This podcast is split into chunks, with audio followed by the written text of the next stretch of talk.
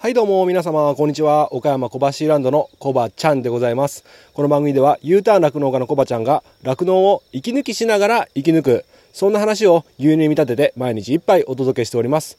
たまに雑談したりゲスト呼んだり毎週月曜日はミュージックトークしたりしております。ミュージックトークの今月のテーマは恋の始まりに聴きたい曲恋の始まりに聴きたい曲でございます。えー、番組で流してもらいたい曲、ご意見、ご感想などなど、番組概要欄の lit.link から入っていただきまして、お便りを送るから受付しております。あなたからのお便り、お待ちしております。はい。ということで始まりました。楽して生き抜くラジオ。本日、牛乳151杯目でございます。よろしくお願いします。ということで、えー、始まりましたけども、えー、今日も頑張ってやってまいりたいと思うんですけども、またね、えー、下の育成の、山の斜面の方に降りてきて、え釈迦本チェアに座ってね、お届けしております。えー、昨日ね、ちょっと僕あの、最初ギャグ言ったじゃないですか。あのイノシシにかけて失死ってね。えそのことについてね、ある方からご指摘いただきまして、え失死っていうだけじゃなくてね、イノシシあっちに行け、ししみたいな感じでね、行った方がより伝わりやすかったんじゃないか、ということでご指摘いただきました。こんなこといちいちここで言わなくてもいいんですけどね。まあ、まだまだだなと思って、まあ芸人としてね、売れなかった、まあそういった理由がね、僕の番組を聞いている皆様、分かっていただいていると思います。なかなか、あ音声だけでね、あの、ちょっと笑わそうっていうのがね、ちょっとね、考え方自体がね、安易なんですけども、えー、申し訳ございませんでした。まあ、親父ギャグだしね、結局ね。うん、本当にね、あの、喋りで笑わすっていうスタンスじゃなかったんですよね。えー、以前も言ったことありますけども、まあ、ちょっと勢いだけでね、えー、ピン芸人だったんですけどね、勢いだけで笑わそうとして、お客さんの空気とかね、全く読まずにね、うわーってやるようなね、感じのスタイルでしたので、なかなかどうして、えー、うまくいきません。なんか、聞いてるみんなが鼻でふんって笑ってるような、ふんとも言ってない、なんか、あ、またなんかコバちゃん言ってるわぐらいのね、リアクションが見えてくるんですけども、まあまあ、応援してくださいよ、僕のこと。お願いしますね。はい。ということで、えー、早速なんですけども、今日ね、お便りが届いておりまして、昨日ね、金子先生と研修生の方、石川さんね、来ていただきまして、ケトシスについてとか、石川さんの、えー、獣医師に何でなりたいかとか、そんな話をね、お伺いしました。で、金子先生のケト質について、えー、あるお便りが届いております。紹介していきたいと思います。もうこの時点で、えー、小腹の皆さん、えー、毎日聞いていただいている小腹の皆さんは誰から来たかっていうのは予想ついてると思いますけども、えー、読まさせていただきます。ちょっと待ってね。はい。じゃあ読みますね。ちょっと今、上、飛行機かヘリコプターが飛んでてゴーって言ってますね。大丈夫かな？この雑音的にすごい変な感じになってなければいいんですけども。はい、じゃあ読みます。小腹ネーム、西川所長さんからいただきました。西川所長、いつもありがとうございます。で、えー、普通歌ということで、はい、ありがとうございます。リクエストに、本部読みますね。リクエストにお答えします。はい、あの、これはケトーシスについてですね。で、あの、昨日言ってた、ごめんなさい、この前の前提条件として、前提のお話として、えっ、と、プリププロピリングリコールを飲ませすぎるとどうなるのかっていうことに対しての、えー、アンサーでございます。はい、読みます。リクエストにお答えします。もともとプロピレングリコール、カッコ PG は溶剤や、えー、PG ってあの、あの、あれじゃないですよ。あの、プレペリングリコールの P とグリコールの G で、あの、よく発情を起こす PG のホルモン注射じゃないです。はい。もともとプロペリングリコールは、溶剤や防腐の目的で多くの食品に、食品添加物として使われています。つまり、えー、制菌作用があるわけです。静かな菌って書く書きますね。静かな菌の作用があるわけです。制菌作用があるわけです。なるほど。えー、プロペリングリコールを経口投与すると、ルーメンバクテリアによってプロピオン酸が生成され、肝臓でグルコースが生成されます。一部は小腸で吸収されて、肝臓でグルコースが生成されますが、約20 25%は尿中へ排出されます。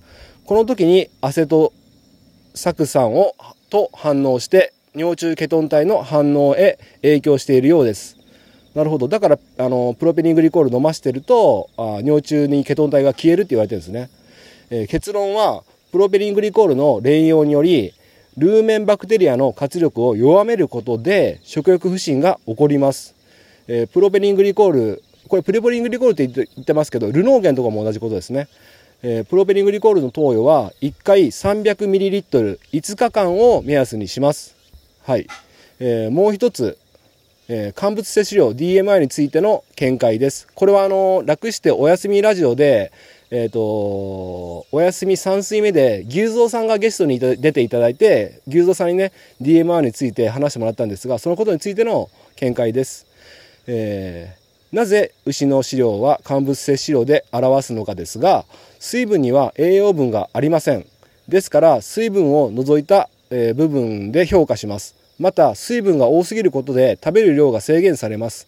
つまり牛蔵さんが言っていた物理的な満腹が早く起こるのです。すると牛はエネルギー不足や栄養不足を起こすのです。あとはサイレージなどロットによって水分、えー、合量が異なる飼料を使うとき、現物の重さで調整すると栄養分が異なるために乾物摂取量で計算して表さないと栄養摂取量が違ってくるのです。牛の乾物摂取量を最大化するためには牛に対する不快感かっこストレスを取り除くことが重要です。牛の気持ちになってあげて考えてあげてください。はい。で PS で、えー、生年月日の入力は任意の設定が良いと思います。713回もクリックしました。ということでお便りいただきました。西川所長いつもありがとうございます。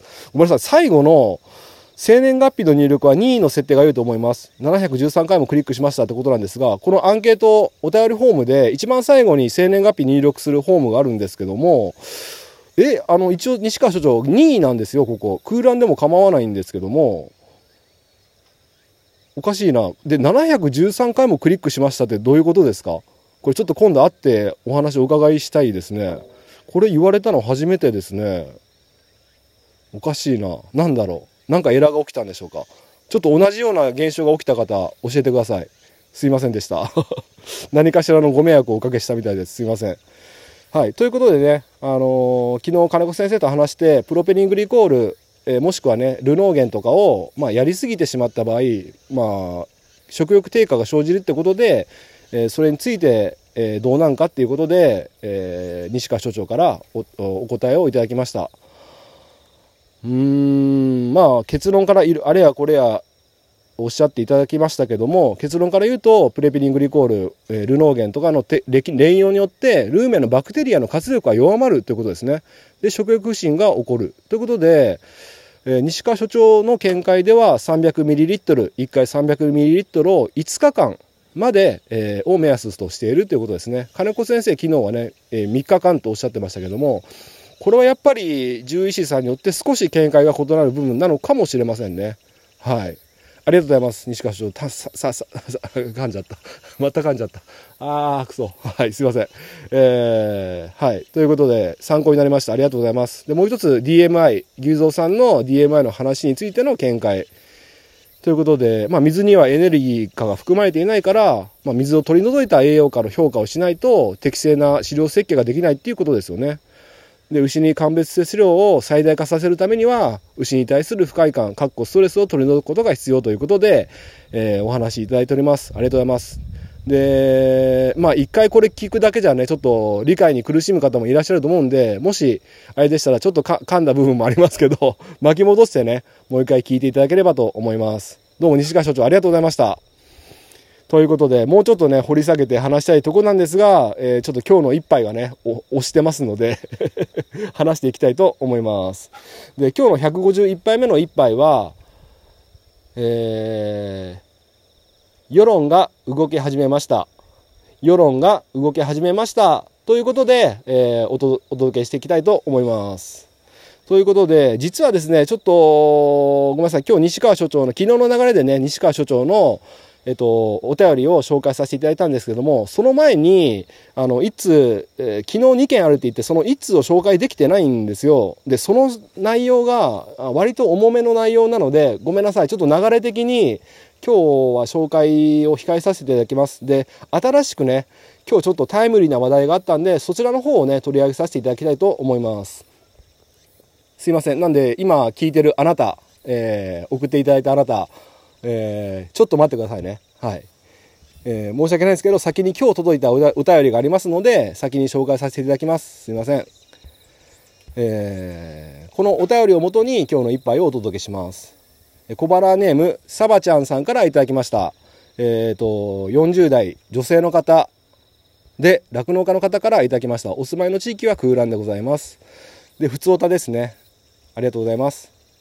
はい、じゃあ本文読みます。コバちゃん、こんにちは。初メールです。毎日聞いています。ありがとうございます。えー、今朝は NHK おはよう日本で酪農家の危機を特集で取り上げていました。えー、10分程度でしたが、飼料高騰から牛乳の価格、クラスターによる借金の返済により、辞めるに辞めれない酪農家さんの取材をされていました。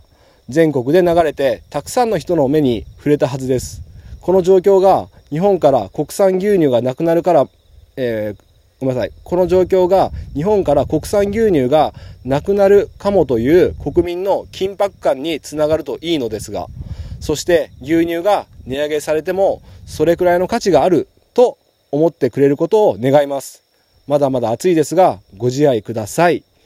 ということで、えー、お便りいただきました。どうもありがとうございます。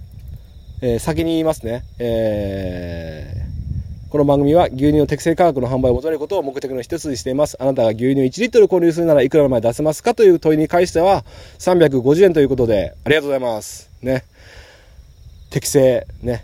うん、ありがとうございます。ということで、そうなんですよ。今日 NHK で、おはよう日本ということで、あの、酪農情勢について、えー、お話、テレビで取り上げられてたみたいです。はい。で、僕は当然ね、あの、仕事中だったんで見てないんですが、えー、知ってました。なぜかというと、ツイッターで結構話題になってたんですね。で、僕最近ツイッターをやり始めたじゃないですか。1万回再生突破のあたりで。うん。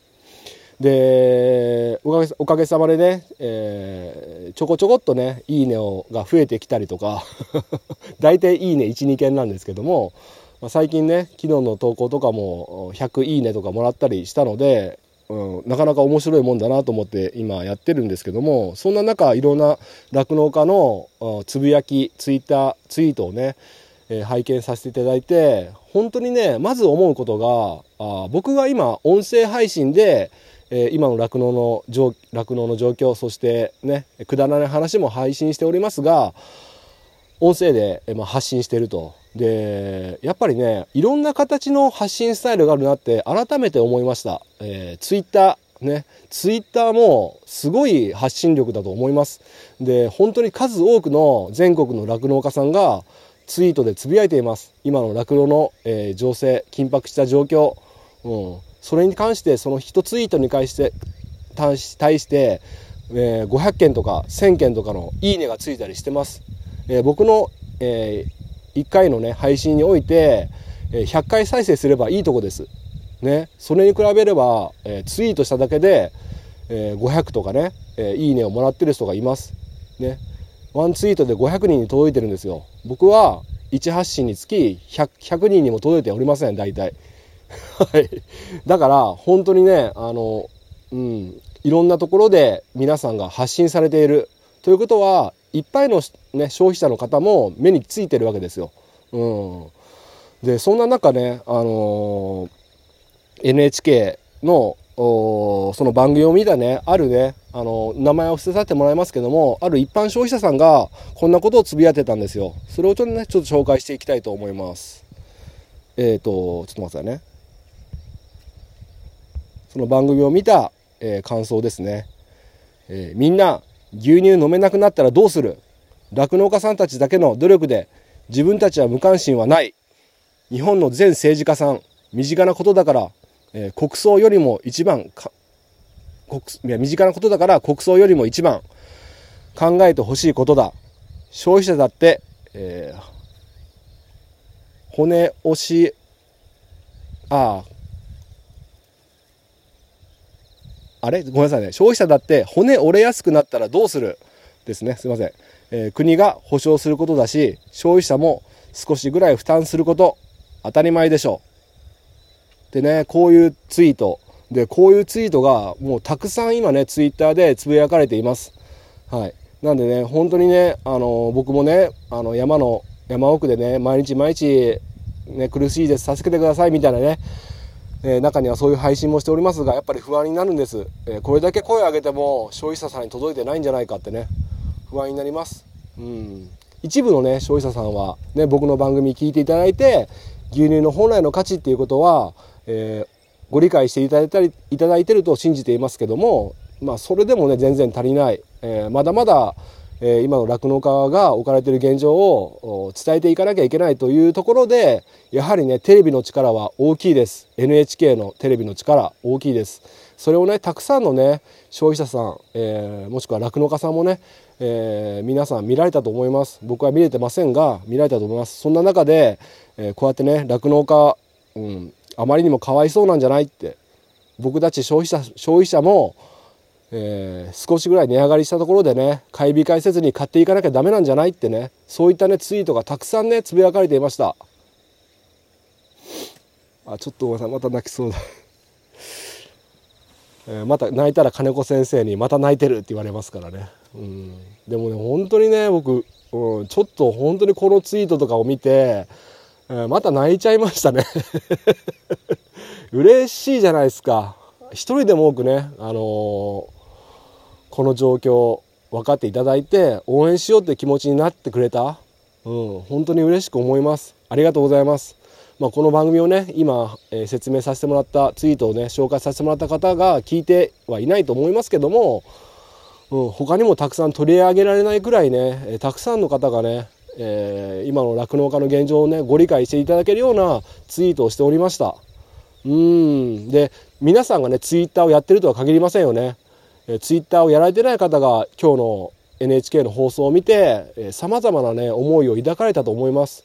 うん、少なからず今の酪農家が厳しいっていうね現状はご理解していただけたんじゃないかなって思います。うんまあ、それが非常に嬉しく思ったのででということはね、えー、このテレビの力ですよ、えー、全国の苦しんでる酪農家の皆さん明日にでも廃業しようか悩んでる酪農家の皆さんちょっと待ってください。世論は動き始めましたよ。世論は動き始めました。どうかもうひと踏ん張りですよ。今が一番の踏ん張り時です。ね。絶対今頑張って耐え抜けば絶対いいことありますよ。普通に考えればさビジネスとして考えればやめなきゃいけないんですよ僕たち本当は。成り立たないでしょ経営として。ビジネスとして成り立たない。でもなんで僕たちが酪農を続けてるかかっていうとこの仕事が好きだからでしょ。牛と一緒に共存してもうライフスタイルですよね。この仕事この形が好きだから借金してまで続けてますよね皆さん。うん。理不尽な入荷。理不尽な値上げ。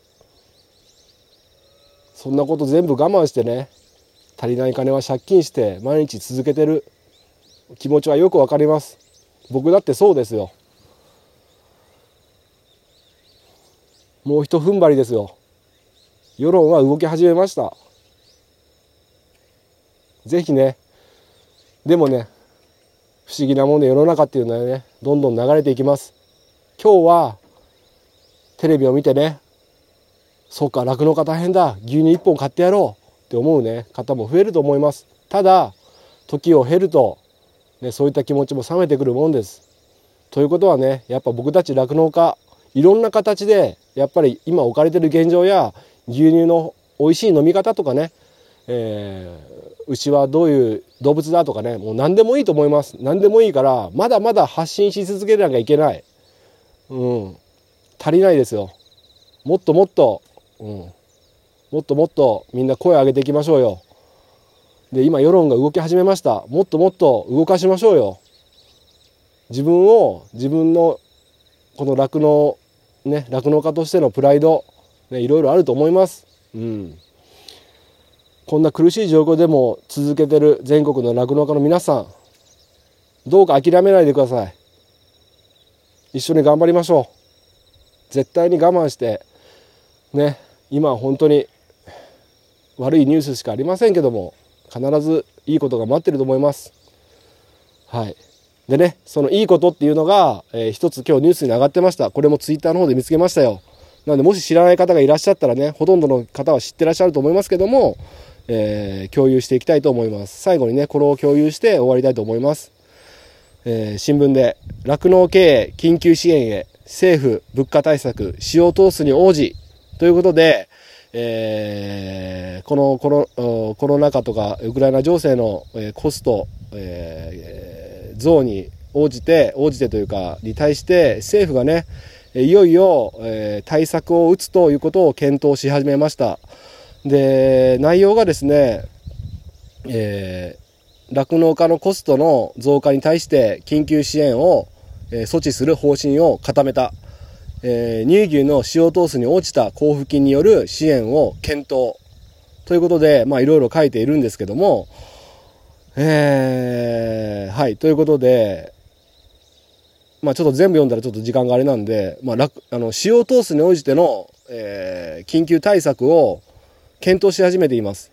うん。やっぱり、うん。さすがに政府の方も、このままじゃまずいと思ってくれたんだと思います。うん。1頭あたりいくらが出るか分かりません。ただ僕の肌感では、1頭あたり2万から3万。そして、それを円安が収まると、収まるまでに、月に1回ね、継続的にやっていただきたい。うん。もうそれじゃあ、それでも足りないぐらいですよ。うん。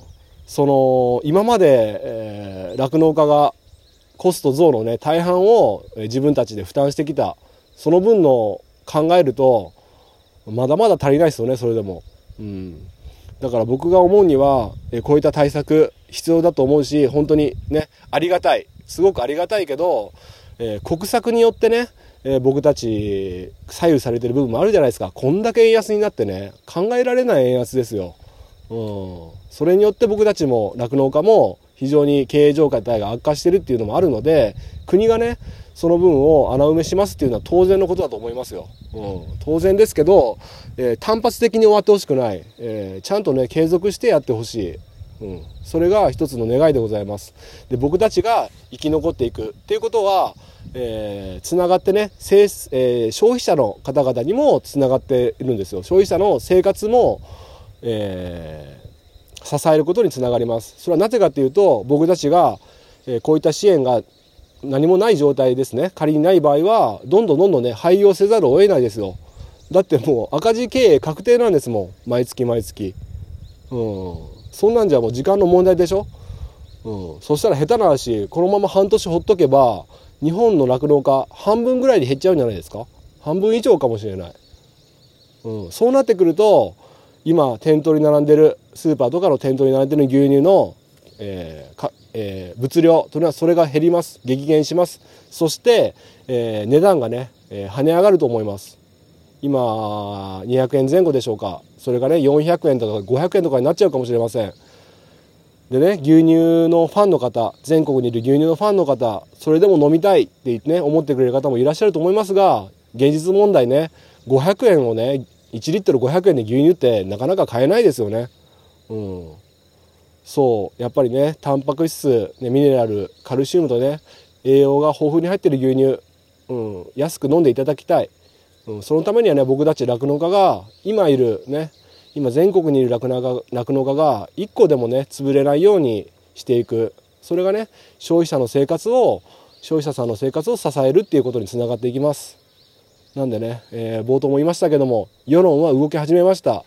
うん、それに合わせて僕たちもねまだまだ発信していかなきゃいけない、うん、何もね今聞いてるあなたもポッドキャストやってくださいって言ってるわけじゃありません、えー、ツイッターやってるのはツイッターでもいい。インスタグラムやってるのだったらインスタグラムでもいい、うん、まあアナログでね、えー、近所の方に話するのでもいい。何でもいいと思います。いろんな形があるのでね、うん、まあ YouTube でもいいですしね。YouTube でもおっしゃってくださってる方いらっしゃいます。いろんな形があります。で僕みたいにこのなんだろう訴えるような形じゃなくてねやっぱりあの牛飼いっていいよ。酪農って楽しい仕事だよっていうね、えー、お話するのも全然いいと思います。はい。なんでね、えー、とりあえずね酪農全国にね0.2%しかいない酪農家、えー、がいるってことをねやっぱ消費者の方にあの知らしめていかなきゃいけないですよ、うん、分かってもらわなきゃいけない。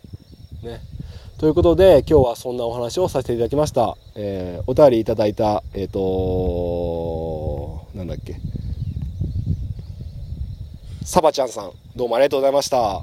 あのご住所とお名前がないので残念ながらステッカーを送れないんですがもしねまたお便り機会があってまあ、コバちゃんだったら住所と名前を教えてやろうかと思うようであれば、今月はね、ステッカー3枚をお送りしてますので、気が向いたらね、またお便りいただければと思います。いつも聞いていただいて、本当にありがとうございます。あの、神々で拙い放送ですけども、ありがとうございます。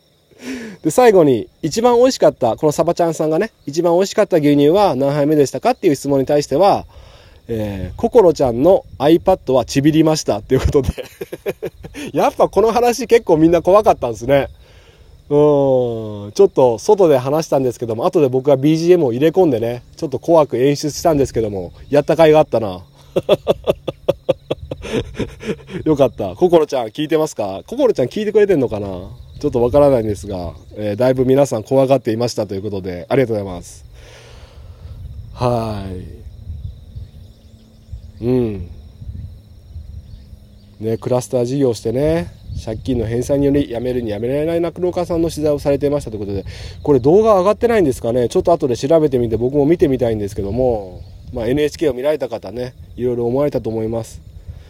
ということで、まあ、世論が動き始めましたということと、あと政府のね、支援をし、具体的な支援がね、検討され始めているということで、えー、負けずにね、えー、まだまだ残暑が続きますけども、牛をね、大事に飼うこと、ね、根本にあるのはそこですよ。あのコストだけに意識をしすぎないでください。あの強くは言えません。強くは言えませんが必要な栄養素って言いますかね。栄養バランスとかはね牛の健康もちゃんと考えていただいてやれる範囲でねやっていきましょう、えー、だらだらと偉そうなこと言っちゃいましたけども僕も経営危機を 経営難の酪農家の一人でございます、うん、人のこと何も言えません。